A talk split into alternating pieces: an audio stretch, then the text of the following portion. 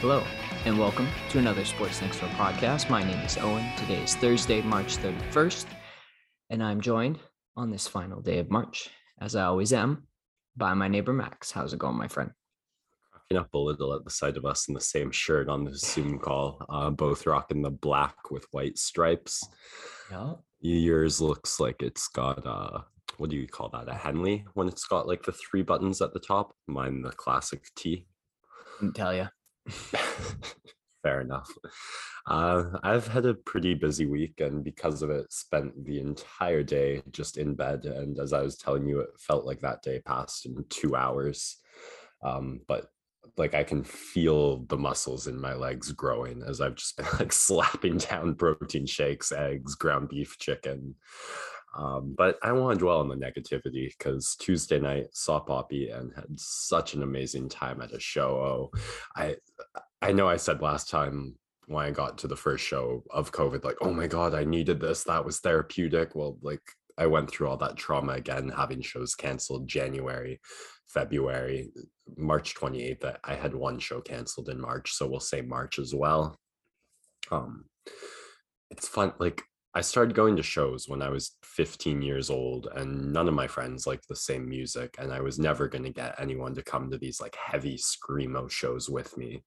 Uh, so, going as a 15 year old, there was like a lot of ropes to learn, a lot of figuring out of what shows are, like very intense shows, like filled crowds. Um, kind of feels like I'm on the other end of that now, which is a strange feeling like this venue wasn't huge compared it wasn't like the biggest club show you can sell in montreal uh, so the crowd a bit smaller but like noticeably young. Normally like intro music for the headliner will come and the crowd just makes this push. And if you were in the front you're just sardined and you don't have room to move your elbows um, if you wanted to get to the front, it's too late, and you're going to have to spend 20 minutes just like slowly wedging yourself through the space as movement happens. Uh, there was none of that here, which I was kind of surprised. I don't know if you saw my Instagram story, but it was like a fairly heavy show at times. Uh, Poppy screams so well. Um, but it was really frustrating me because all that space meant crowd surfing kind of impossible. I did go for it. I like found two guys who looked kind of strong. I was like, hey, help me up. And normally you just point, like you tap their shoulders, they turn around, you point up, and they're like, okay. And you just kind of go and they help you. I don't know if it was a French English thing, but it took a couple of attempts to explain. Maybe they were also new. They looked a little older than most of the demographic, though. But then once I got up, there was like normally if three people miss you, they're so packed together you're still going to land on their heads and shoulders and like some people will see you and get you but there was so much space that was like pretty plausible that you like you would just get handed over and then just fall um so i had to like really keep observant and i was just like throwing my hands out on people's shoulders and then like oh my god i hope they like help me up because if like the people behind me push me over and it's just my hand on their shoulder i'm gonna fall somehow I made it, got a high five, pulling off the only crowd surf on the show. High five from Poppy. And then nice. the security guy at the guardrail looked at me and just looked at how the 15 year old girls on their phone is in the like next three rows that would need to help me get over the barricade and just like pushed me down which probably he probably saved me from falling so uh, nice yeah i also got hit by a guitar pick at the end and just looked up and saw it on the floor and saw no one going for it. So crazy luck at this show, I guess. It was amazing. And as exhausted as I am, um, the soul very revitalized. Very, very cool. Crowd surfing, fortuitous bounces. my excitement for this week was renegotiating my internet bill. oh. that was yeah. uh you crush yeah. it uh, I did all right. I did all right. Can't complain. Okay. so the opposite ends of the spectrum there. I, I had my fun weekend. I'm looking forward to a bit more of a relaxing down weekend here before uh, the month of April is full of lots of ultimate. So that'll oh. be back on the calendar and hopefully getting out and about. It's yeah, it's it's getting real again that I'm putting down that commitment for the summer, but I'm excited for it. Yeah, it's there's only so much energy you can have. I've had a friend in town the past like week and a half, though it's been a bit on and off. Um, and she's not in Montreal that long. And I tried to reach out and get out to a bar last night because like clock is ticking and i was just after all the working and the concert like i kind of went 72 hours without really having like two hours to myself and i was just passing out in my chair on the bar so i've reached my limit nothing long, wrong with a little r&r Exactly, exactly. Which is why uh, this pod probably won't be the longest one that we've ever had by any means, but we're hoping to get through some good stuff today. We've got tennis, hockey, basketball, and football on the agenda. And without further ado, Max, I know we're going to start with the Miami Open. So, what do you got for us?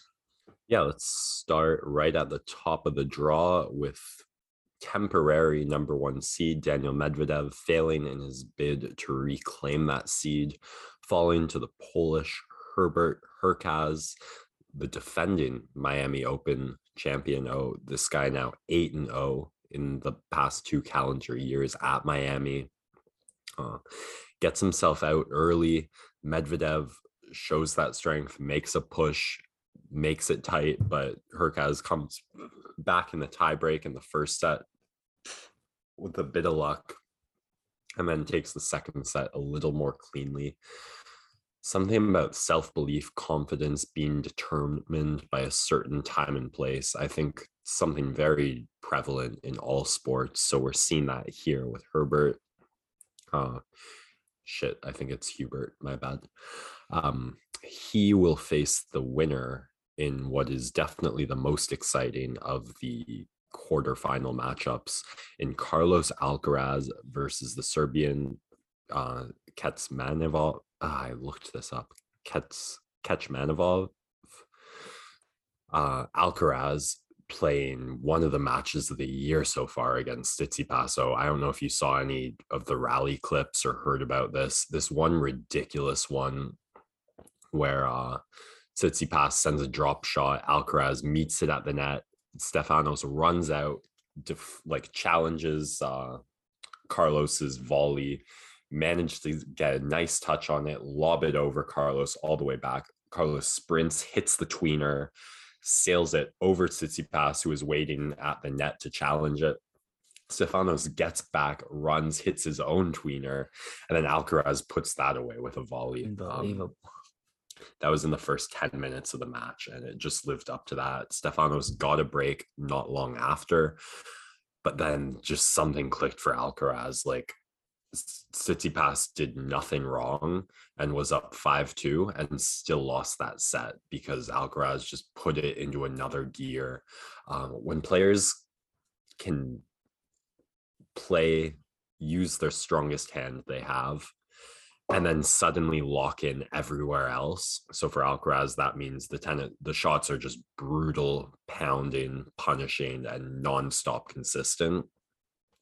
And that's on brand for him. But when like the lobs and drop shots start having that final like perfect touch, it what can you do? It, if your Tsitsipas, it was nothing for times he had a chance there in the second set uh, and then kind of a couple unforced errors ruined that chance they created for himself but for the most part it was just a great tennis player getting beaten by an even better tennis performance uh, the, the signs the stars are just showing like we've we've been waiting like what's next after Rafa, what's next after Djokovic, uh, looking at guys like Medvedev, Tsitsipas, Zverev, kind of waiting for them to take that step.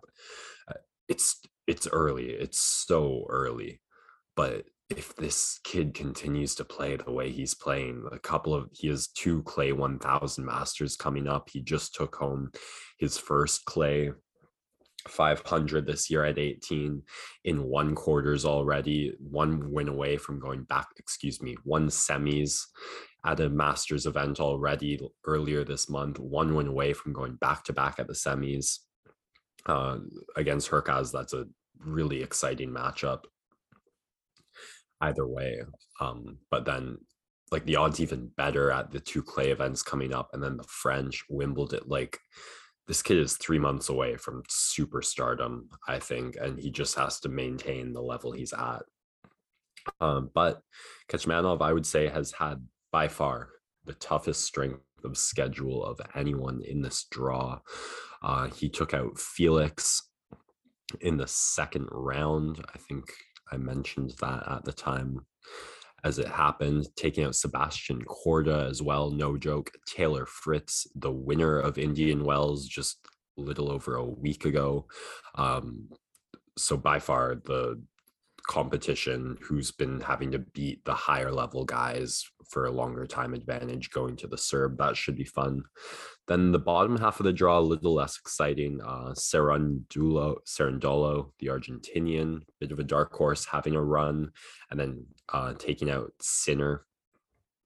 Uh, that the biggest win for him, and then Casper Ruud, who normally only really excels at the clay events. Um, bit of a coming out party, taking out Zverev, this a really good run for him at a hard court 1000 a top 10 player who needs to extend the success he has on clay into other domains to really take it to that next level. Uh, so eyes on that should be interesting. This our second last uh, check-in in miami sunday it all wrapping up. So looking forward to seeing who takes that hockey. Yes sir don't know if you watched any of this game, but uh, the Toronto Maple Leafs and the Boston Bruins engaged in another memorable hockey game. If if that's at least 35 minutes of it was a hockey game. No, I I think I'm letting some of the the stuff cloud. It, it was a hockey game all the way through. There were some extracurricular activities, and it did kind of open the door into what the playoffs are going to look like, as we know what they look like every year. Um, things get a little tighter, uh, things get a little bit more feistier. Um, but the Leafs making a very, very strong but costly statement at TD Garden, going up 6 1 at one point. The game does finish 6 4, um, but it does cost them uh, Hall, Mrazek, and Ilya Lyubushkin all to injury in that game. Couple guys dropping. Uh, not great to see. I thought for the most part, every one of the Leafs looked locked in and played really, really well. Nice to see Colin Blackwell, who is an awesome fourth liner, uh, get a goal to kick things off. And of course, Matthews now one away from 50 on the season and and the Leafs were absolutely buzzing and running the Bruins out of their own building. And so, of course, Boston, in classic fashion, turns to the old uh, the extracurricular activities, as I mentioned before. And uh, Lyubushkin lays a questionable hit against Taylor Hall along the boards. Hall, seeing red, gets up and straight punches him from behind in in the face, like and a lot of discourse on social media wherever you follow it about how bad the punch was or what he did but in any event in a hockey game there are fights and then there are getting up and punching someone from behind.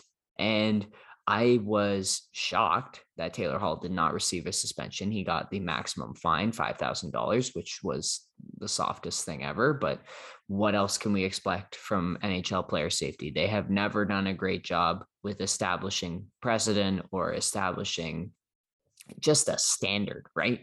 Just a common standard.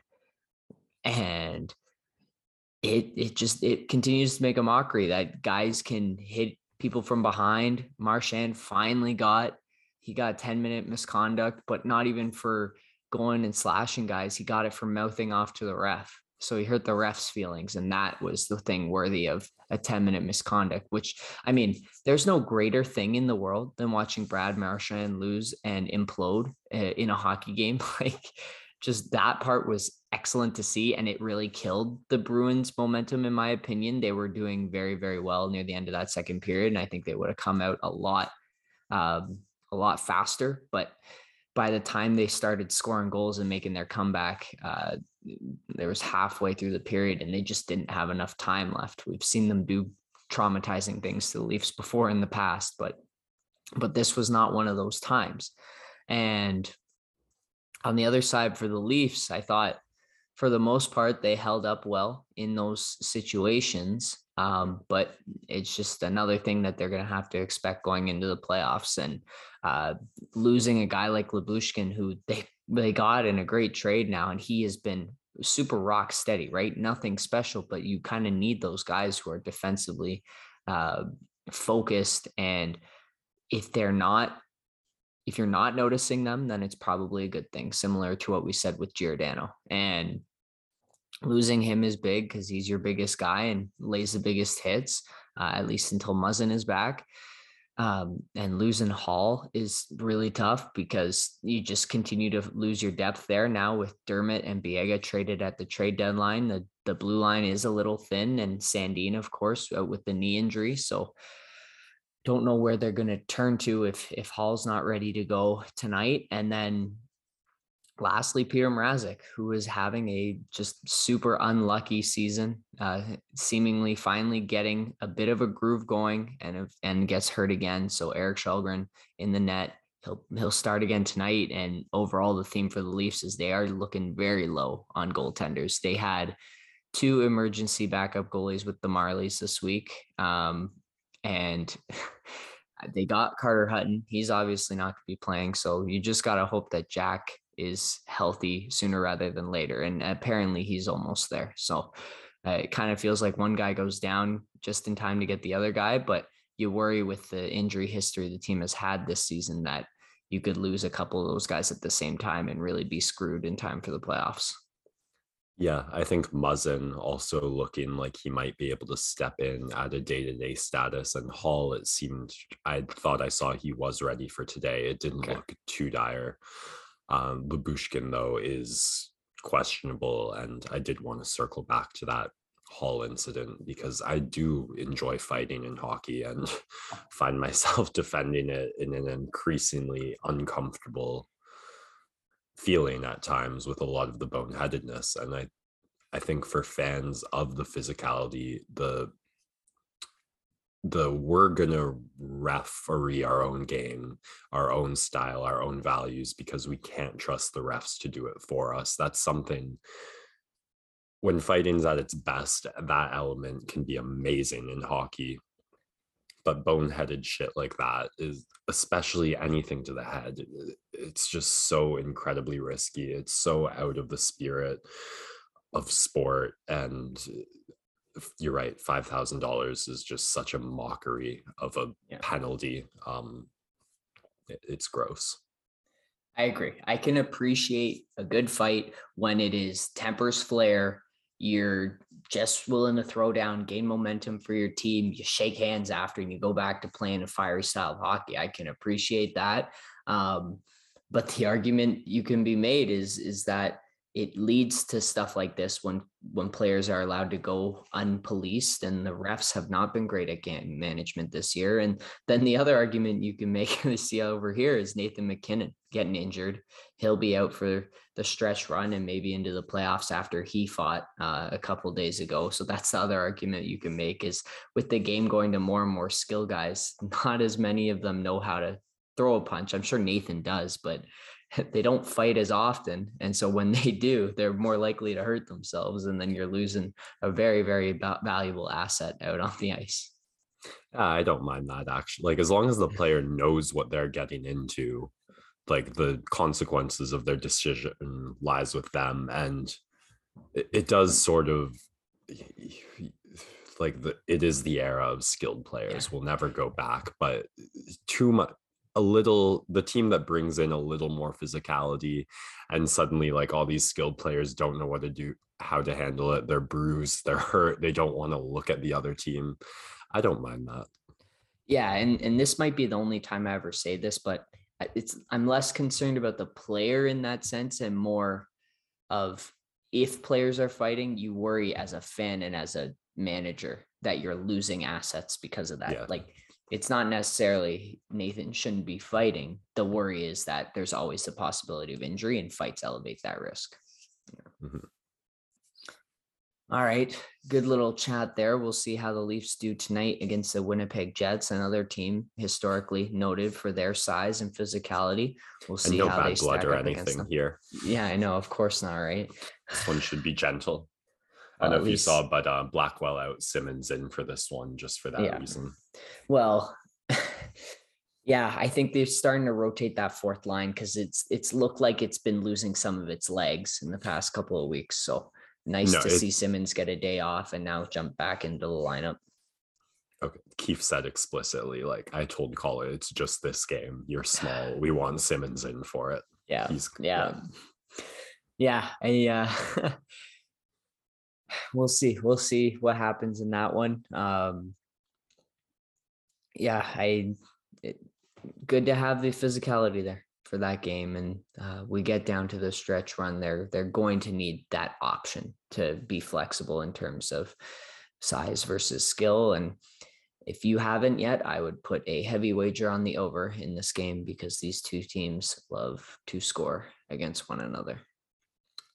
All right, we're on to basketball here. Giannis Antetokounmpo.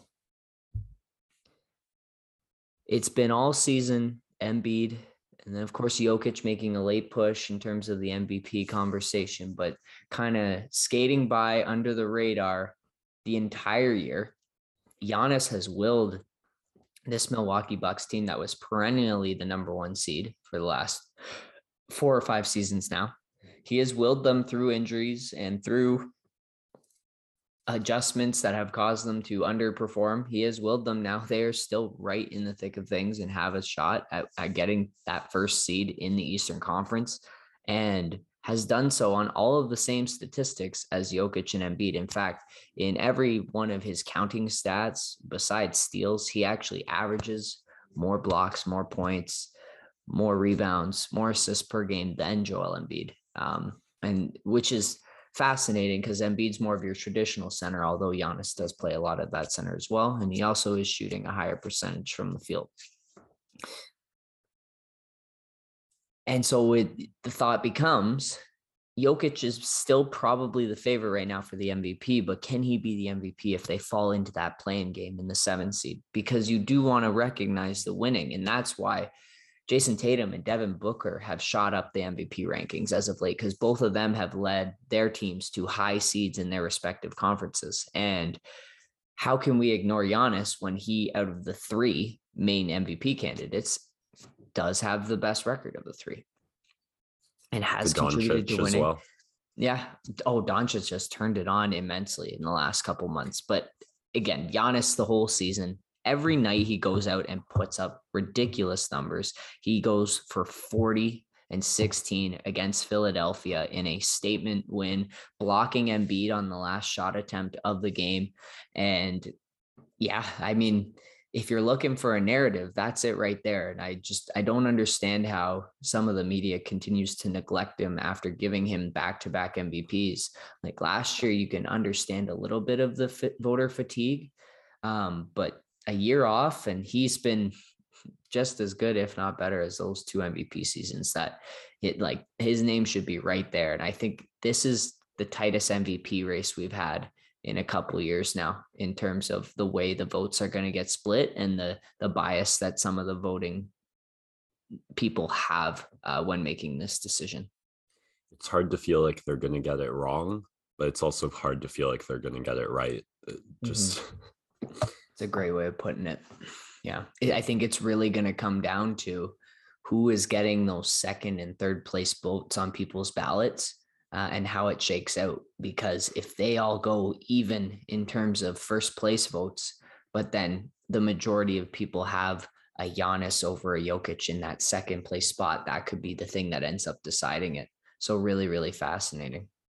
Uh, it just i think we'll have to do like an in-depth discussion on the definition of value because i think that's really where it comes down to like Jokic, the case is doing more with less. Um, but then that Mhm. record, like a huge question. I saw uh, Ja Morant like tweeting something the other week, like, okay, so like while when Jokic was really the front runner in the headlines for like that two week stretch, like, okay, have we just thrown out the like you need to be a top contending seed? And yeah. I I don't have a good answer on that because basketball is a team game and it, it is the Bucks being a better team than the Nuggets, not Giannis being a more valuable player than Jokic that I attribute the Bucks' relative success over the Nuggets to. So I genuinely don't know how that shakes out and where I sit on the answer.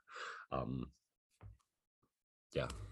We will have to get our thoughts on it though, because the NBA season is basically six games left. So yeah, in in a rather short manner, we will be having our end of year awards discussion um, and and letting it be known where Sports Next Door stands on the MVP award race.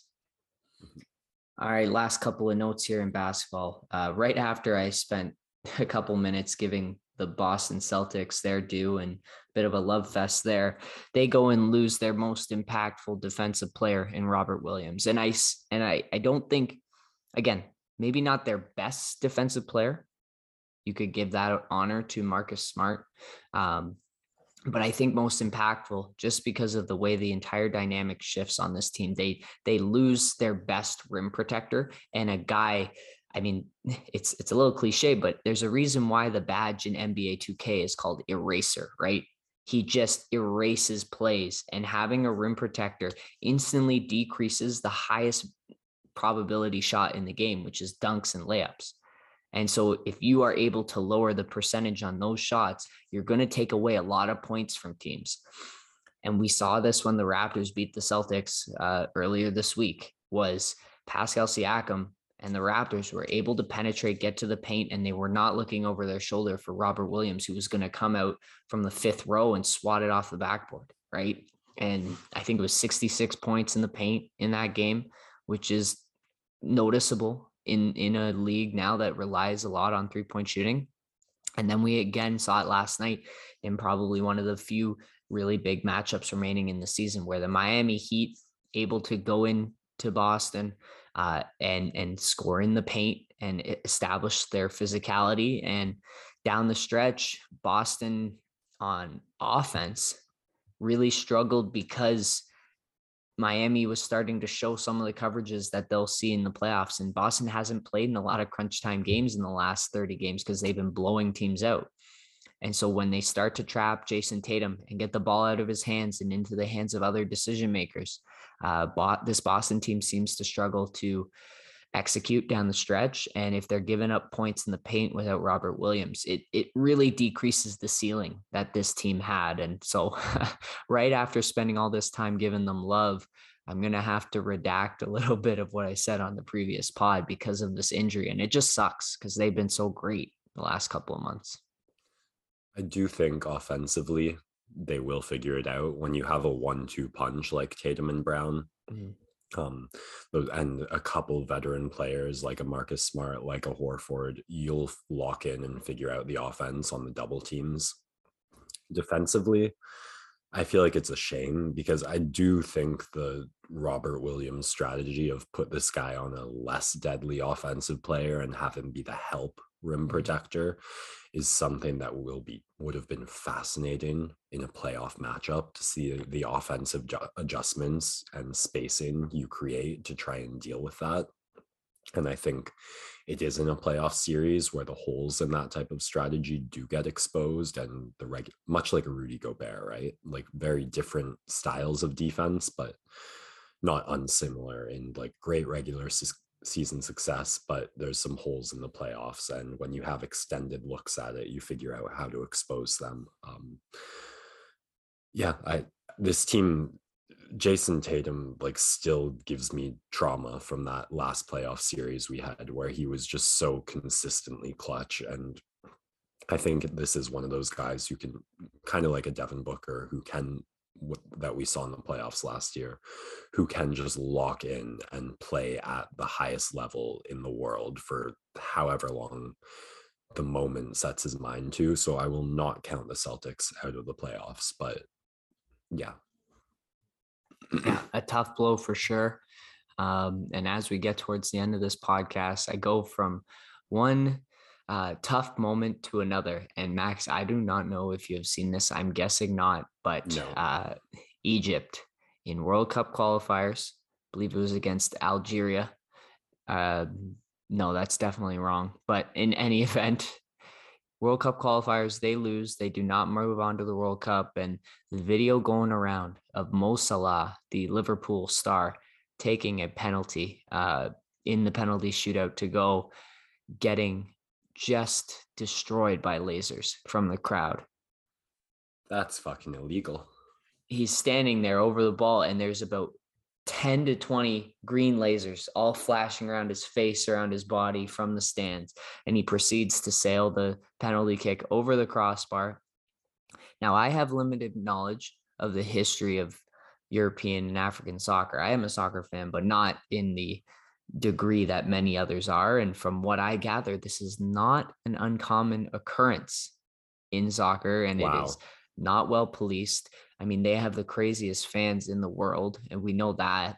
Uh, but this is something that has been seen throughout the throughout the years, and obviously Salah just decided to play through it. I don't know if he could have just waited and seen if all of the lasers had been confiscated, but a really really fascinating development, and I was shocked to see uh, something tarnished like this is probably the biggest competition in the world and it gets decided perhaps on the actions of 10 people shining lasers into someone's eyes it's it, if not incredibly distracting it's dangerous depending on where you're yeah, flashing the laser i was thinking just, about eye damage yeah like really really shocking. that could end a career um yeah.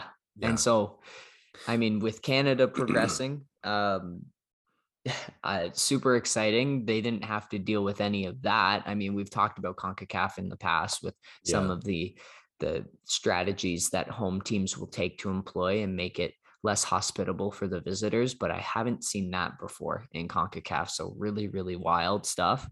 Um, and just to touch base with Team Canada, unfortunately not able to get the job done and move up into pot three for the World Cup draw. So they will be in pot four, which is the weakest eight teams out of the 32, meaning they will have a fairly difficult pool. I mean, it's the World Cup, nothing's going to be a cakewalk, but um, the goal here obviously is to produce a couple good results and if you're lucky make it to the knockout stage but i think that is the ceiling really on this team would be to get out of the world cup group stage and probably lose in the first round of the qualifying. But in any event, going to be really fun. And we'll get to see Canadian soccer players stack up against the world heavyweights, um, which is awesome. Still on cloud nine about that. And the draw is tomorrow. So we will see who will be in each group stage come tomorrow. Can't wait for that. Last note here before we wrap things up Bobby Wagner signing a five year, $50 million deal with the Los Angeles Rams. So the Rams add another veteran stud uh, to their defensive core. Wagner, again, this is a sticker shock deal. He'll probably play two years of this and then they'll find a way to not pay him the rest of those three years. NFL contracts are crazy like that. They're usually only ever like one year guaranteed. And then after that, they can kind of funnel the money anywhere they want and not give it to the player. So obviously looks like a great contract for the agent and the player. I wouldn't get my hopes up that he's going to get all that money, but it's a great add for the Rams who are trying to run it back um, because he still can be a difference maker at this point in his career. All right. That's going to do it for this one. Um, I hope everyone had as much fun with this podcast as Max did crowd surfing above Possible.